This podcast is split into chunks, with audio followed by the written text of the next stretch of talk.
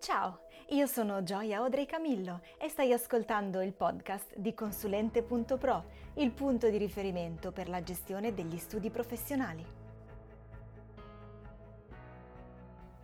Puntata numero 21 del podcast, l'ultima dedicata alla comunicazione per la leadership.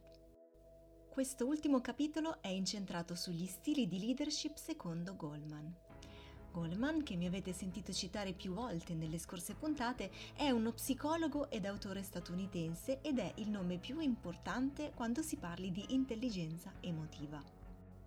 In uno studio per Harvard dal titolo Leadership that Gets Results, ossia leadership che ottiene risultati, condotta nel 2001 su 3.000 manager di livello intermedio, Goldman ha identificato sei diversi stili di leadership, ciascuno dei quali derivante da un diverso tratto di intelligenza emotiva. I leader dotati di intelligenza emotiva sviluppata riescono ad interpretare correttamente la situazione e quindi non solo a prendere decisioni più corrette e favorevoli, ma altresì ad adottare lo stile di leadership più adeguato alla situazione. I risultati di questo studio sono poi riportati anche nel libro Essere leader, da cui ho tratto ispirazione per questa puntata del podcast. Ma quali sono questi sei stili di leadership identificati da Goleman?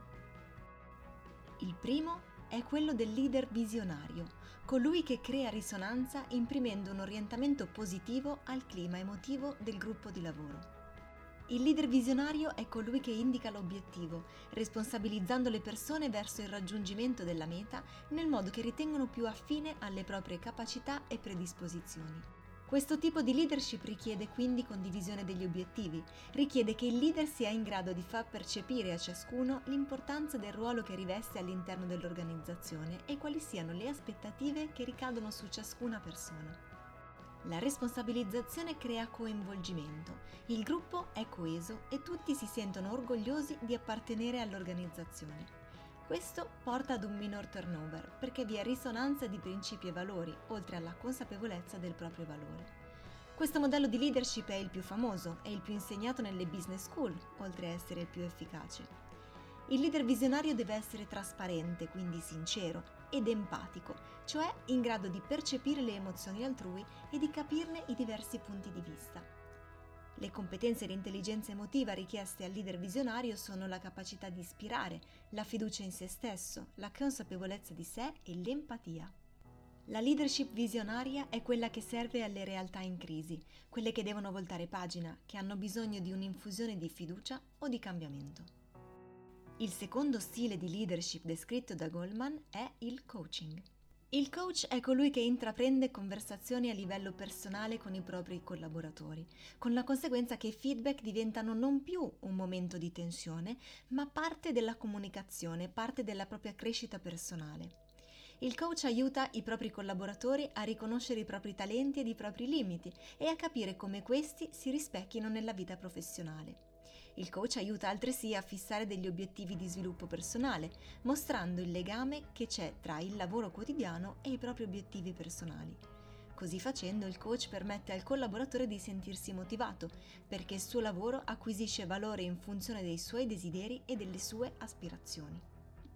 Per fare ciò, il leader coach deve necessariamente conoscere il collaboratore ad un livello più personale e più profondo. I coach sono anche più predisposti alla delega e assegnano compiti impegnativi che stimolano e motivano le persone, non solo in quanto mere esecutrici, ma affinché applichino quelle doti e quei talenti di cui hanno acquisito consapevolezza. Alla luce di ciò, appare evidente che questo stile funzioni con i dipendenti proattivi, quelli che hanno dimostrato voglia di crescere e di imparare, quelli motivati e autonomi, mentre non funziona con i collaboratori che hanno bisogno di una guida e di un supporto costante da parte del proprio superiore. Quando il leader si comporta da coach, agisce da consulente. Analizza gli obiettivi e i valori del proprio collaboratore e lo aiuta ad ampliare il repertorio delle proprie abilità. Anche questo leader, come il visionario, sfrutta la consapevolezza di sé e l'empatia, ma a cui abbina l'orientamento allo sviluppo degli altri. Il leader coach deve essere autentico, dà consigli che sono nel sincero interesse del collaboratore, poiché crede nelle sue potenzialità e ha stabilito con lui un rapporto d'intesa. Il terzo stile di leadership è quello volto a costruire relazioni. lo stile affiliativo. Questo stile di leadership tende a porre grande attenzione sulle emozioni dei collaboratori, mettendo in secondo piano il raggiungimento degli obiettivi. Ciò che fa il leader affiliativo è creare armonia, creare risonanza in un gruppo, utile tutte le volte in cui ci sia bisogno di risollevare il morale o ricreare rapporti di fiducia. Il leader affiliativo dimostra le proprie competenze di collaborazione, dimostra empatia, ed è proprio l'empatia l'elemento che motiva le persone a svolgere il proprio incarico, anche quando è ripetitivo. Qual è l'aspetto negativo di questo stile di leadership? Nel concentrarsi sulle lodi e sul supporto, questo leader potrebbe dare l'impressione di avvallare la mediocrità. Questo tipo di leadership inoltre lascia poco spazio ai consigli operativi, per cui i collaboratori spesso sono in balia di se stessi nel capire come migliorare. Quarto stile di leadership, la leadership democratica. In questo caso il leader adotta un approccio democratico nel prendere le decisioni, un modus operandi utile quando vi siano decisioni difficili da prendere e i collaboratori siano competenti e capaci. Dipendenti incompetenti e incapaci infatti possono condurre il leader democratico sulla via della catastrofe. Apprendosi ai consigli e ai feedback altrui, però, il leader democratico deve accettare sia giudizi negativi sia giudizi positivi, sia buone notizie sia cattive notizie. Il leader democratico è un buon comunicatore e proprio dietro l'angolo della comunicazione si nasconde l'insidia di questo tipo di leadership. Il rischio dell'approccio democratico infatti è che si moltiplichino all'infinito le riunioni, dilaghi l'incertezza e vengano procrastinate le decisioni. Per gli ultimi due stili di leadership Goldman suggerisce un uso parsimonioso. Si tratta dello stile battistrada e dello stile autoritario. Il leader battistrada, quinto stile descritto nel libro, è quello che chiaramente indica la via agli altri. Il leader battistrada dà un esempio di eccellenza e si aspetta che tutti gli altri si adeguino allo standard. Ho usato il termine aspettativa non a caso. Questo leader non dà indicazioni, ma si aspetta che tutti sappiano cosa fare. Il rischio è che i collaboratori si sentano oppressi dalle continue pretese del leader, talmente concentrato sui propri obiettivi da apparire indifferente verso gli altri. Questa è una leadership dissonante, che manca di armonia proprio perché il leader manca di empatia e questa mancanza porta il leader a prendere in mano le situazioni, a togliere il lavoro agli altri collaboratori nella convinzione di farlo sicuramente meglio e sicuramente più velocemente. La scarsa gestione di sé a livello emozionale in questo leader si manifesta nell'impazienza e nel desiderio di gestire e controllare tutto nei minimi dettagli. Lo stile battistrada può funzionare, a patto che sia mantenuto per un breve lasso di tempo e con collaboratori competenti, determinati e autonomi uno sprint verso un obiettivo con una scadenza determinata, oppure un periodo di lavoro molto impegnativo e con un gruppo di lavoro rodato, sono situazioni in cui la leadership battistrada è adeguata e funziona alla perfezione. Ultimo stile, il sesto, è quello del leader autoritario. Questo stile, chiamato anche coercitivo, si riassume con si fa così perché lo dico io. Un altro stile di leadership dissonante, una leadership in cui non vi è condivisione, trasparenza, empatia, emozioni, ma solo ordini a cui obbedire ciecamente.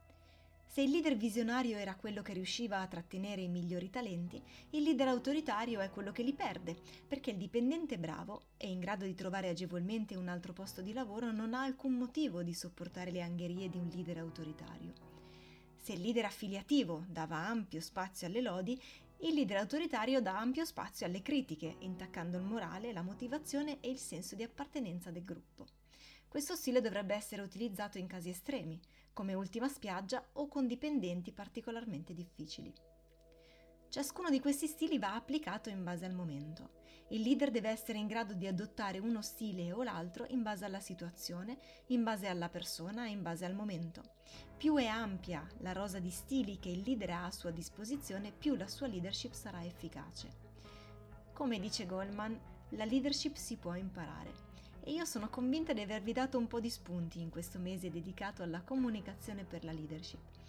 Senza pretesa di essere esaustiva, lascio nuovamente alla curiosità di ciascuno l'approfondimento della materia. Per ora auguro a tutti un sereno Natale e vi chiedo un regalo per chi mi ascolta da Apple Podcasts, una valutazione a 5 stelle nella pagina principale del podcast di consulente.pro. Noi ci sentiamo venerdì prossimo nel 2021. Ancora buon Natale! Ciao!